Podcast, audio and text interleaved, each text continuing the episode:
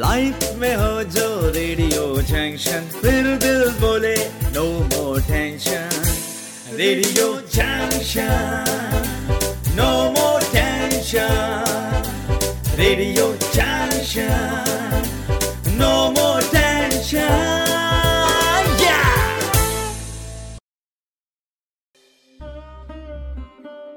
हमारी ज़िंदगी के रियल हीरोज से मिलिए। हर शुक्रवार रात 10 बजे कार्यक्रम रात बाकी बात बाकी में। रियल हीरोज जो डरते नहीं, थकते नहीं, रुकते नहीं, बस डट जाते हैं और कुछ कर जाते हैं। इन्हें मोहब्बत है वतन से, इंसानियत से, ईमान से। इसीलिए ये कहलाएँगे हमारी ज़िंदगी के रियल हीरोज़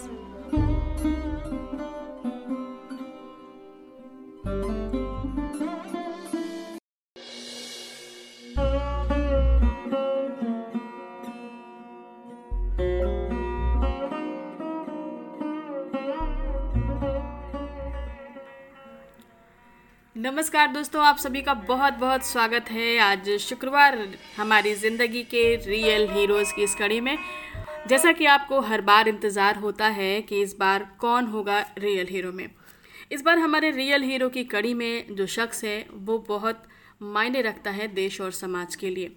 उसका पूरा परिचय आपसे होता चलेगा आज के एपिसोड में, लेकिन कुछ परिचय अगर हम आपको दें तो बहुत छोटे से शब्दों में या बहुत कम शब्दों में यूँ देंगे कि कलम की ताकत से लड़ रहा है। उनसे, जिनके हाथों में चमकती सियासी तलवार है। स्याही सूखती है जब तो लहू भर कर आँखों में चेहरे को अखबार बना लेता है। गज़ब का पागल है ये सत्य की उंगली पकड़े। अकेले ही भरी महफिल में बगावत कर देता है। ये शख्स दोस्तों कोई और नहीं।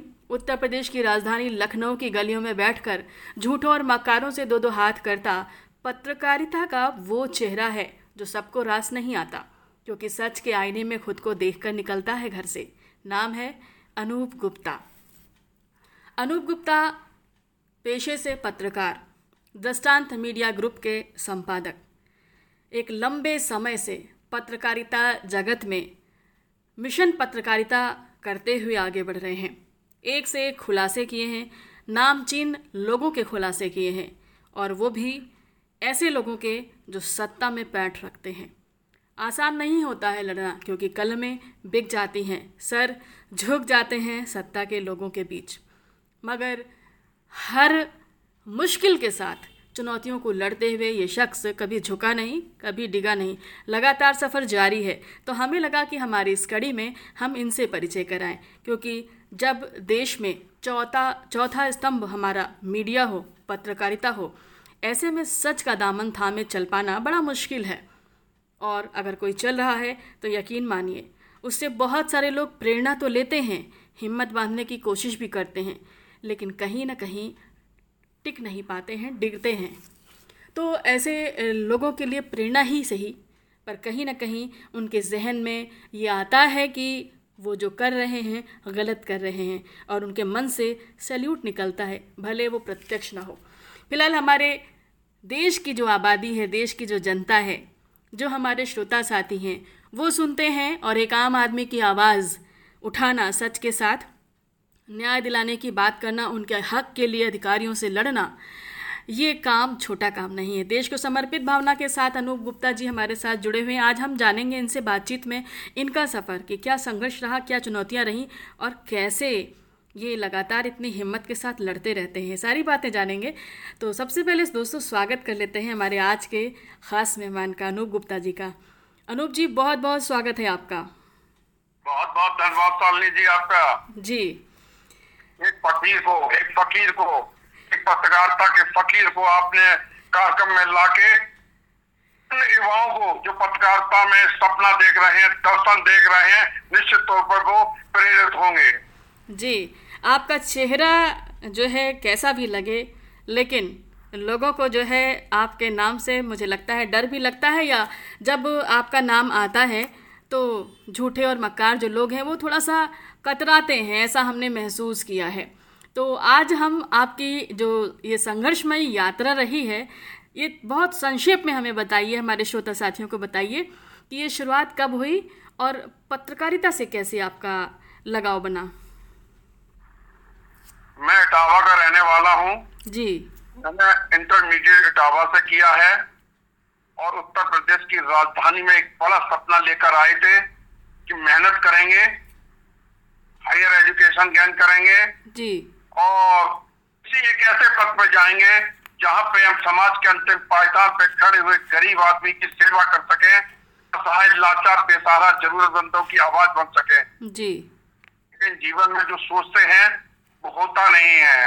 हो सकता है मुझे जिस लक्ष्य के लिए मैं आए थे वो लक्ष्य मुझे नहीं मिला लखनऊ आकर। मुझे लगा परमात्मा ने शायद मुझसे और बड़ा काम कराने के लिए मुझे एक ऐसे रास्ते में ले जाने के लिए प्रेरित किया जहाँ पे जिसको हम पत्रकारिता कहते हैं। जी। और पत्रकारिता में मेरा आना टकराने से शुरू होता है। मैं कहीं पे अपने लक्ष्य की पूर्ति के लिए नौकरी कर रहा था। वहाँ के सड़े गले सिस्टम से मैं टकराने लगा जबकि मैं पूर्णकालिक कर्मचारी मैं पद पे नहीं था। उसके बावजूद भी मैंने सड़ी गली व्यवस्था को टकराने का रास्ता चुना विरोध करने का रास्ता चुना। स्टेज एक वो बनती है जब मुझे उस जगह से नौकरी छोड़ने के लिए कालिक नहीं थी उसको भी छोड़ने के लिए मुझे मजबूर होना पड़ा। जी।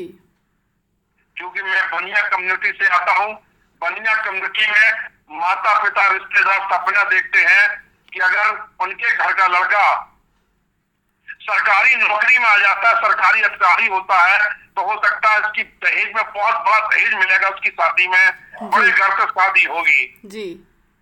शायद सोचने में भी मुझे घर से भी टकराने के लिए मजबूर कर दिया। और उत्तर प्रदेश की राजधानी लखनऊ के डंडैया बाज़ार में सत्ताईस दिन तक फुटपाथ पर सोता रहा। जी। ये उस लड़के की कहानी है।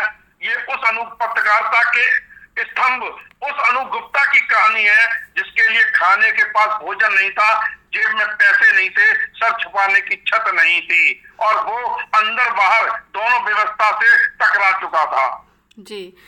अनूप जी ये आपके उस दौर की कहानी है जहाँ से आपका ये सफ़र शुरू होता है कि सड़कों पर लगभग महीने भर ऐसे ही फाके फकीर की तरह जो है जीवन यापन किया लेकिन संघर्ष के खिलाफ आवाज़ उठाने के लिए जो हिम्मत थी जो हौसला था वो नहीं थमा। आपने एक लंबा सफ़र तय किया है पत्रकारिता में और बहुत बड़े बड़े लोगों से टकराए हैं जिसमें नेता हैं मंत्री हैं मिनिस्ट्रीज़ के लोग हैं शिक्षा माफिया हैं और तमाम लोग हैं। मैं चाहती हूँ कि कुछ दो चार नाम हमारे गिनाएँ। जो है ताकि हमारे श्रोता साथी या सुनने वाले जहाँ जहाँ तक हमारा आज का ये वार्तालाप लोगों तक पहुँचेगा हमारी बातचीत पहुँचेगी तो वो अनुमान लगा सकेंगे कि जो आपने लड़ाई लड़ी है वो लड़ाई छोटी नहीं है इतनी आसान भी नहीं है जितना बैठ के लगता है कि कागज़ लिया कलम लिया माइक लिया और उठे और चल दिए और पत्रकारिता का कार्ड जेब में रखा बस हो गई पत्रकारिता मैंने जब पत्रकारिता शुरू की थी जी उस समय उत्तर प्रदेश के अंदर। तीन बड़े लोग आतंक का पर्याय थे। जी। नंबर एक सत्ता का दलाल अमर सिंह जो सपा का नेता हुआ करता था। जी। नंबर दूसरा अखंड प्रताप सिंह जो। उस समय चीफ सेक्रेटरी हुआ करते थे। उसके बाद नीरा यादव चीफ सेक्रेटरी हुआ करती थी। जी। इन लोगों के खिलाफ मैंने खंड खंड हो गया खंड। हम्म। वरिष्ठ नीरा सत्ता का दलाल अमर सिंह, इस तरीके के हेडों से मैंने पत्रकारिता की शुरुआत की। तो निश्चित तौर पे मैं माफियाओं के निशाने पे आ गए करप्ट राजनीतिकों के निशाने पे आ गए, लेकिन निश्चित तौर पर समाज में उस समय सही को सही कहने की हिमाकत करने वाले अच्छे लोग भी थे, उनकी निगाह में भी मैं आया। जी। और उन्होंने मुझे इसी रास्ते में चलने के लिए प्रेरित किया। उन्हीं में उत्तर प्रदेश के एक बहुत ईमानदार आई एस टी जोजब हुआ करते थे जिन्होंने जो मेरे आगे चल के गुरु बने। जी। और वहीं से ये कारवां आज तक अनवरत जारी है। वर्तमान में आपका एक सीरीज़ निकल रही है लगातार हम लोगों की नज़रों के सामने है जिसमें स्कूली शिक्षा, जो जिसमें सीएमएस का नाम बड़ा चर्चित है कि यहाँ शिक्षा का वो महल खड़ा हुआ, जहाँ से लाखों करोड़ों विद्यार्थी पढ़ करके एक सफ़र तय करते हैं, एक सफल जीवन के लिए आगे बढ़ते हैं। और अब वहाँ के जो संस्थापक हैं, उनके खिलाफ मोर्चा आपने खोला हुआ है कि वो शिक्षा के बादशाह नहीं, बल्कि शहनशाह नहीं, बल्कि शिक्षा के कहीं ना कहीं माफिया हैं। और तमाम शानदार हेडिंग के साथ जो है, वो चल रही है सीरीज़ लोगों के चीज़ में, बारे में जो है, ये उत्सुकता रहती है अक्सर कि ऐसा कैसे संभव है। किसी ने आज तक हिम्मत नहीं की, बात नहीं की, लेकिन आखिर ये कैसे पॉसिबल हो पाता है? आप तक कैसे पहुँचता है चीज़ कि किसी के बारे में, किसी चर्चित नाम के बारे में जब आप काम करते हैं तो और वो भी सबसे बड़ी बात है कि सबूतों के आधार पे करते हैं। तो मैं बेसिकली मैं बेसिकली एक इन्वेस्टिगेशन जर्नलिस्ट हूँ। मैं अकेला जर्नलिस्ट नहीं हूँ। मैं एक इन्वेस्टिगेशन जर्नलिस्ट हूँ जिसकी अपनी एक रिसर्च होती है। जिसकी अपनी व्यक्तिगत एक रिसर्च होती है। उस पर मैं काम करता हूँ। जैसा कि आपने कहा आप ये कर कैसे पाए? जी जब जी। आपके पास खोने को कुछ ना हो पाने की लालसा सुन हो जी। तो फिर सामने वाला कितना ताकतवर क्यों ना हो?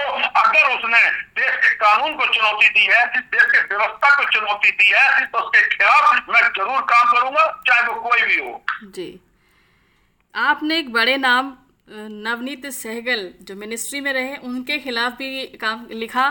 गायत्री प्रजापति जो मंत्री रहे हैं, उनके खिलाफ भी लिखा। बाद में वो पद से हटे भी, इस्तीफा भी शायद दिया। और ऐसी तमाम चीज़ें हैं, तमाम बड़े चेहरे हैं।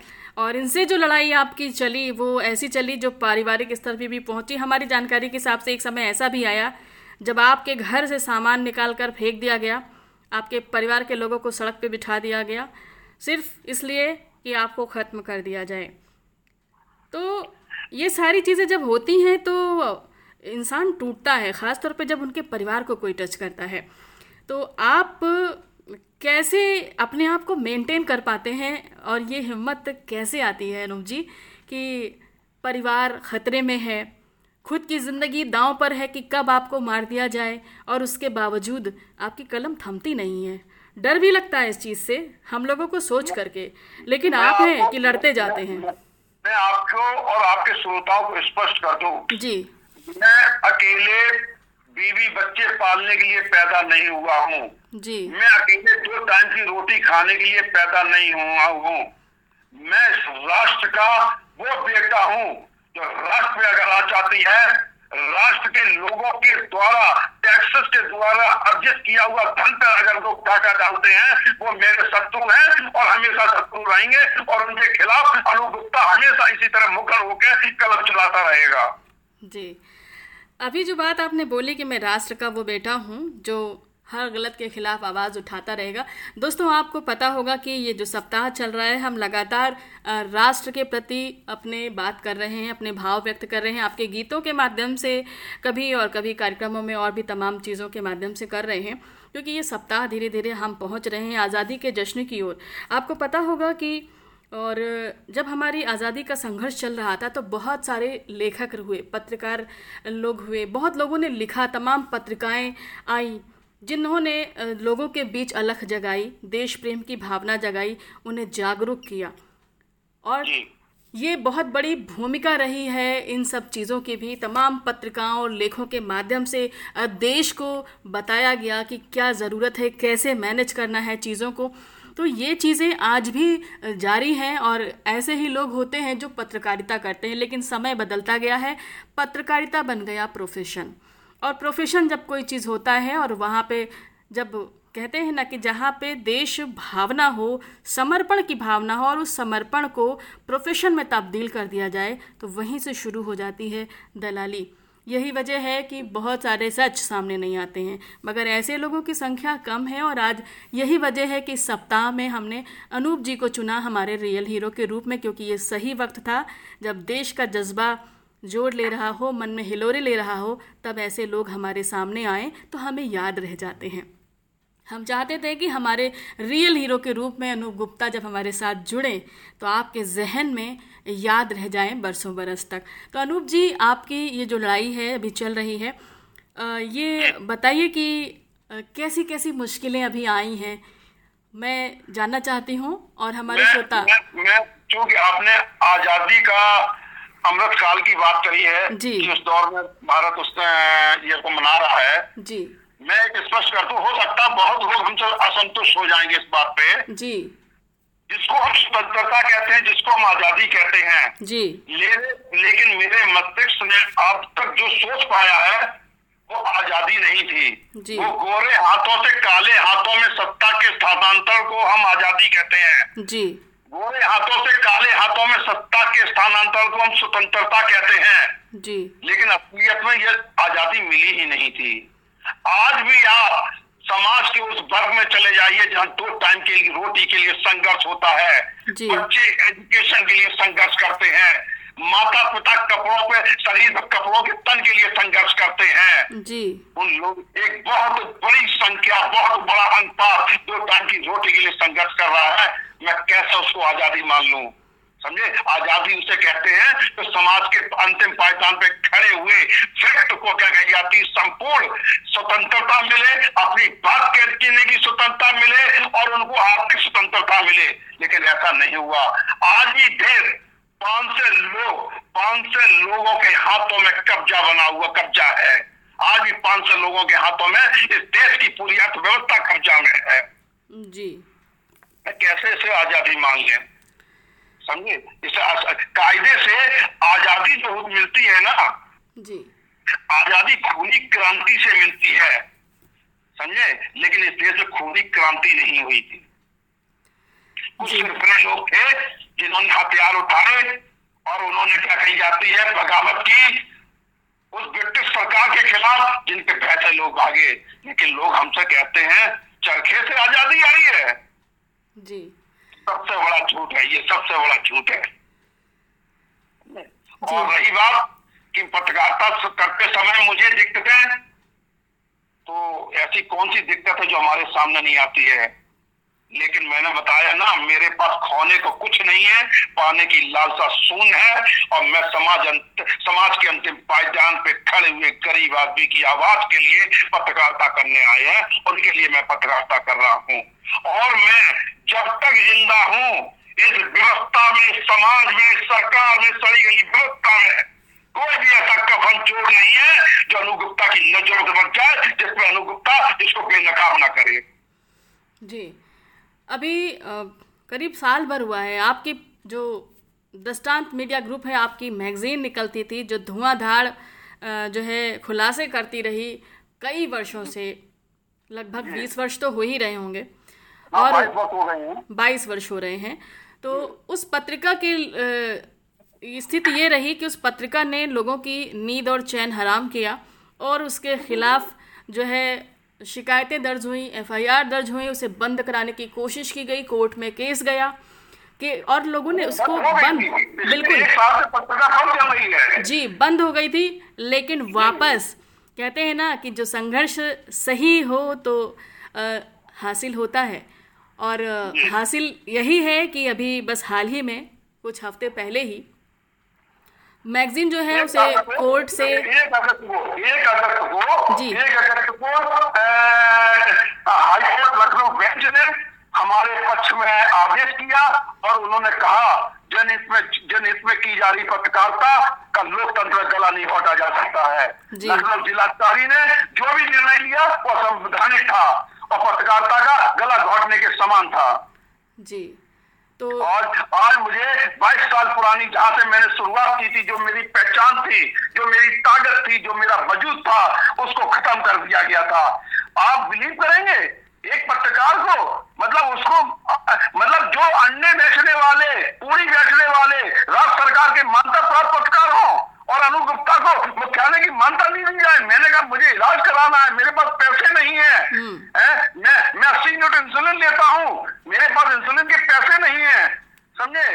लेकिन मेरी मानता नहीं दी गई। मुझे पाँच साल से सचिवालय का पास नहीं बनाया गया। मेरे ऊपर पूरे प्रदेश में सात सात देश लगा दिए गए अनुगुप्ता को विज्ञापन बंद कर दी जाए उसकी मैगजीन बंद कर दी गई। मेरे पूरे वजूद को मिटा दिया गया। मेरे ऊपर ट्रक चलाए गए। मेरे ऊपर न जाने कितनी जो गड़बड़ टाइप की लड़कियाँ होती हैं उनका प्रयोग मेरे ऊपर किया गया। बिल्कुल आपको किसी न किसी एंगल से किसी न किसी चंगुल में गलत साबित करने के बहुत प्रयास हुए जो है इसकी चर्चाएँ अक्सर सुनने को मिलती हैं। लेकिन इतना है लेकिन इतना है तब परेशान हो सकता। पराजित बिल्कुल नहीं हो सकता किसी कीमत में नहीं हो सकता है। बिल्कुल खास तौर पे तब जब आपके मन के जज्बात कुछ यूँ हो कि जीत की और नहार की जिद है दिल को शायद करार की जिद है। और जब करार की जिद हो तो फिर कहते हैं ना कि दोस्ती और जंग में सब जायज़ है। तो यहाँ जायज़ सब नहीं है बस सच के साथ बिल्कुल खड़े हुए हैं और फिर अपने कितने भी दांव पर लगे अनूप जी जो है यहाँ पे बिल्कुल अ, बिल्कुल कहते हैं ना एक सैनिक की तरह लड़ते हैं पत्रकारिता के क्षेत्र में। भाई पत्रकार भी एक सैनिक है। बिल्कुल। उन लोगों के लिए जिनकी आवाज़ होती हो जिनकी गला होती हो जिनको बोलने की इजाज़त नहीं है उनके लिए अनु गुप्ता खड़ा हुआ है। जी। अनूप जी हमारे देश में बहुत सारे लोग हैं पत्रकारिता के क्षेत्र में तमाम युवा साथी पत्रकारिता में जुड़े हुए हैं। क्या संदेश देना चाहेंगे आज आप उनको? मैं तो सीधे सीधे कहता हूँ अगर आपके पास खोने को कुछ नहीं है पाने की लाता सुन है। जी। और समाज के अंतिम पायदान पे खड़े हुए गरीब आदमी असहाय लाचार बेसहारा जवान होते हुए घूँगे बना दिए गए। अगर उनके लिए कुछ करना चाहते हैं तो पत्रकार है बहुत बहुत बड़ा बहुत बड़ा खुला आसमान है पत्रकारिता में काम करने के लिए। लेकिन इस मनसा से नहीं आए कि आपको धन कमाना है आपको गलत रास्ता चलना है आपको जायदाद संपत्ति बनानी है आपको लग्जरी गाड़ियों में चलना है। अगर ये आपकी सोच है तो पत्रकारिता में बिल्कुल नहीं आए। बहुत रास्ते हैं बहुत प्रोफेशन है उनमें जाके काम करें। जी। फाइनली एक ये सवाल कि जब आपकी ये पत्रिका अभी बहाल हो गई है और फिर से ये शुरू हो जाएगी लेकिन उसके साथ साथ चूँकि आपका दस्तांत मीडिया ग्रुप है और कई माध्यम है आपके अपनी बात रखने के जिससे आप रखते रहे हैं बात अभी तक और फिर से वापस मैगजीन शुरू हो रही है तो ये जीत के बाद कैसा महसूस किया आपने? मैंने कहा ना किसी व्यक्ति ज़िंदा व्यक्ति के शरीर से उसकी आत्मा निकाल ली जाए शरीर निर्जीव हो जाता है। मेरी जो भी हैसियत मेरी जो भी औकात जो भी मेरी पहचान जो भी मेरी आज की स्थिति है वो सब दृष्टान की देन है। और अगर आपने उसी को छीन लिया तो हमको तो निर्जीव बना दिया था नींद नहीं आती थी सालनी जी। जी। पूरा घर सोता रहता था बच्चे सोते रहते थे पत्नी सोती रहती थी मैं अकेले चुपचाप वही आँखों में आँसू रहते थे कि आखिर मेरा दोस्त क्या था। मुझे चबरन क्या कही जाती है? मुझे मेरा वजूद छीन लिया गया है। जी। है? आप बिलीव करेंगे?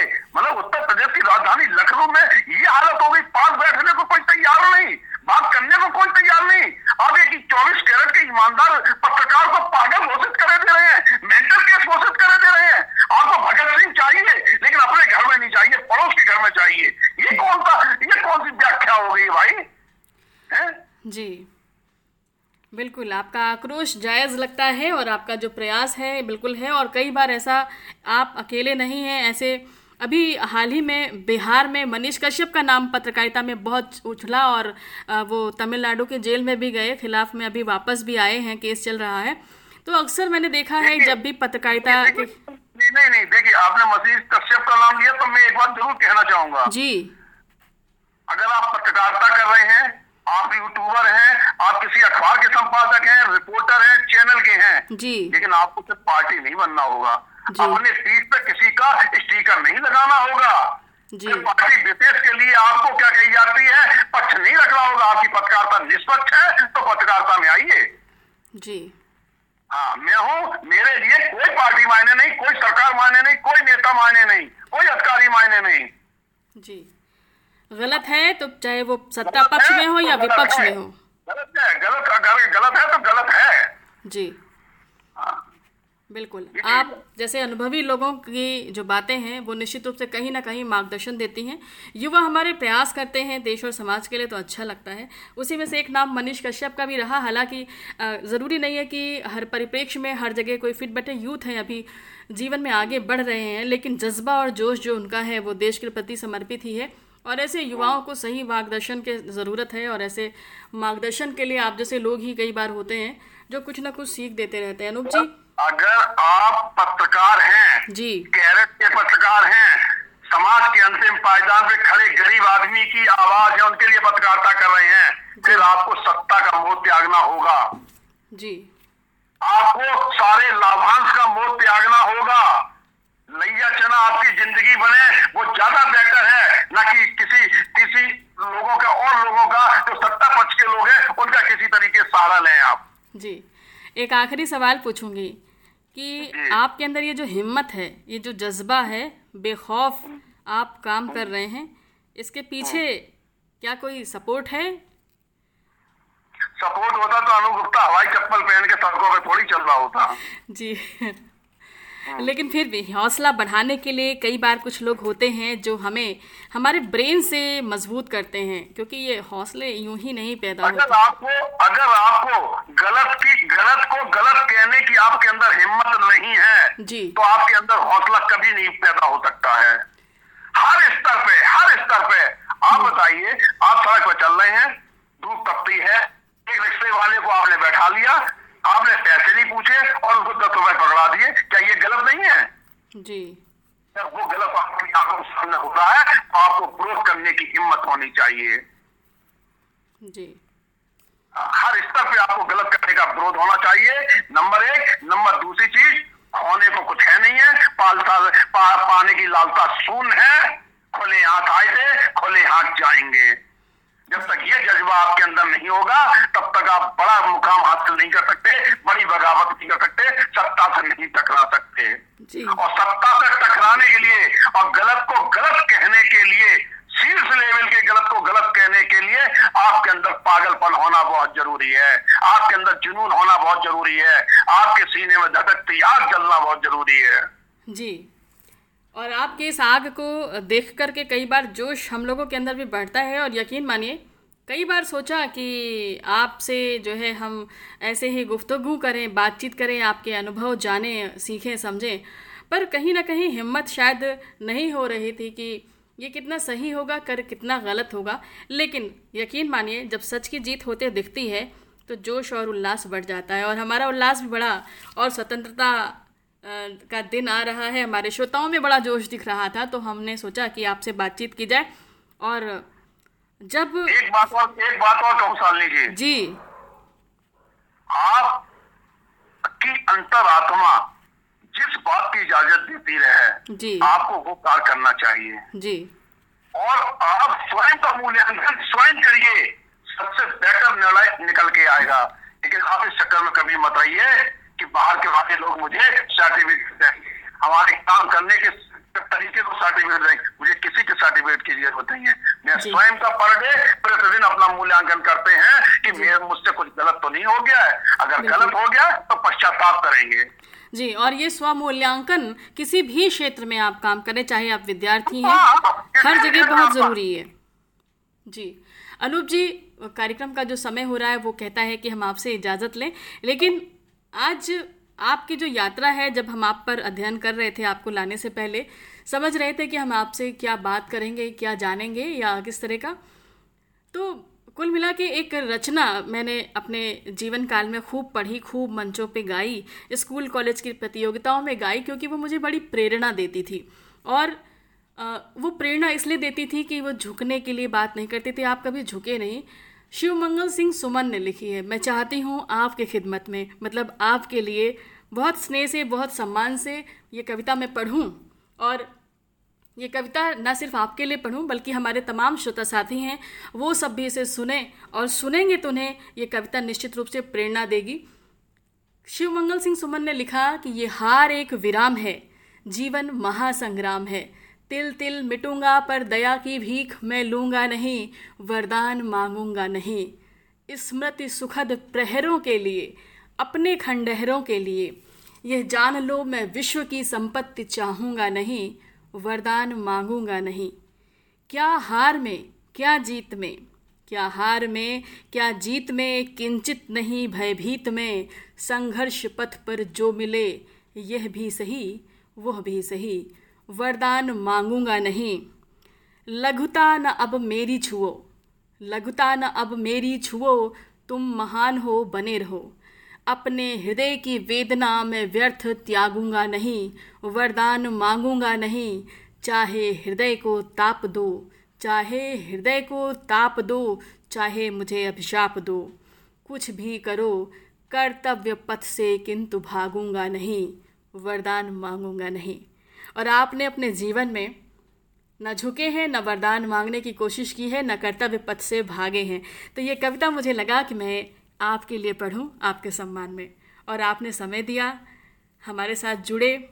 आपका समय बहुत बहुमूल्य है और रेडियो जंक्शन के साथ जुड़े। इसके लिए बहुत धन्यवाद व्यक्त करती हूँ और चाहूँगी कि आज जब आप इतने, एक ताकतवर देश के सजग प्रहरी हैं और रेडियो जंक्शन के साथ जुड़े हैं तो हमारे रेडियो जंक्शन के लिए, हमारे रेडियो जंक्शन की टीम के लिए भी ज़रूर अपने आशीर्वाद की तरह कुछ ज़रूर कह कर जाएँ। दोस्तों, अनूप जी से हमारी बातचीत चल रही है और अभी हम उनसे ऐसे ही बात में बने रहेंगे और उनके मुख से जो बात निकलेगी उसका हमें इंतज़ार है। ले लेते हैं एक छोटा सा ब्रेक लाइफ में हो जो रेडियो जंक्शन फिर दिल बोले no more tension radio junction no more tension radio junction no more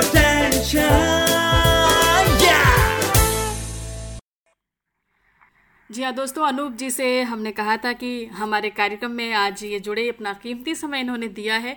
तो हमारे रेडियो जंक्शन परिवार को, रेडियो जंक्शन टीम को आज चूँकि अपने क्षेत्र में जो है एक स्थान रखते हैं, सामान्य स्थान है हमारे लिए और इनका बहुमूल्य समय भी हमारे लिए बहुत मायने रखता है। तो हम चाहते हैं कि हमारी टीम को, रेडियो जंक्शन परिवार के जो भी सदस्य हैं, हमारे ट्रांसजेंडर एंकर्स हैं या जो भी लोग हमारे साथ जुड़े हैं, अपने आशीर्वाद स्वरूप जो है ज़रूर कुछ कह के जाएँ आज। साली साली सिंह जी को और उनकी समस्त टीम के सदस्यों को मेरी बहुत बहुत शुभकामनाएँ। इसी निष्ठा इसी ईमानदारी से आप लोग काम करते रहिए। एक वक्त समय वो आएगा जब रेडियो जंक्शन शिखर पे होगा लोगों की जवान पे होगा। जी। लोग इंतज़ार करेंगे एपिसोड शुरू होने का। इसलिए साली सिंह जी को और उनके समस्त टीम को मेरी ढेर सारी शुभकामनाएँ। अनूप जी, बहुत शुक्रिया। और आगे का कार्यक्रम आप ज़रूर सुनते रहिएगा, क्योंकि हमारे श्रोता साथियों ने कुछ गीत फरमाइशों में भेजे हैं, और वो गीत, वो ऐसे गीत भेजते हैं फरमाइशों के लिए जो समर्पित होते हैं हमारे रियल हीरो को, यानी कि आपको। आज कुछ गीत जो चुने गए हैं, वो कहीं ना कहीं मोटिवेट करने वाले ही हैं। तो वो गीत जो है हमारे श्रोताओं का अब सफ़र शुरू हो रहा है। तो आपसे हम इजाज़त ले रहे हैं और बढ़ रहे हैं श्रोताओं की बात पर। बहुत सारे लोगों ने आपको जो है नमस्कार भी भेजा है, शुभकामनाएँ भी भेजी हुई हैं तो वो भी आगे हम पढ़ेंगे और उनके गीतों के साथ आगे बढ़ेंगे। बहुत बहुत शुक्रिया बहुत बहुत आभार धन्यवाद धन्यवाद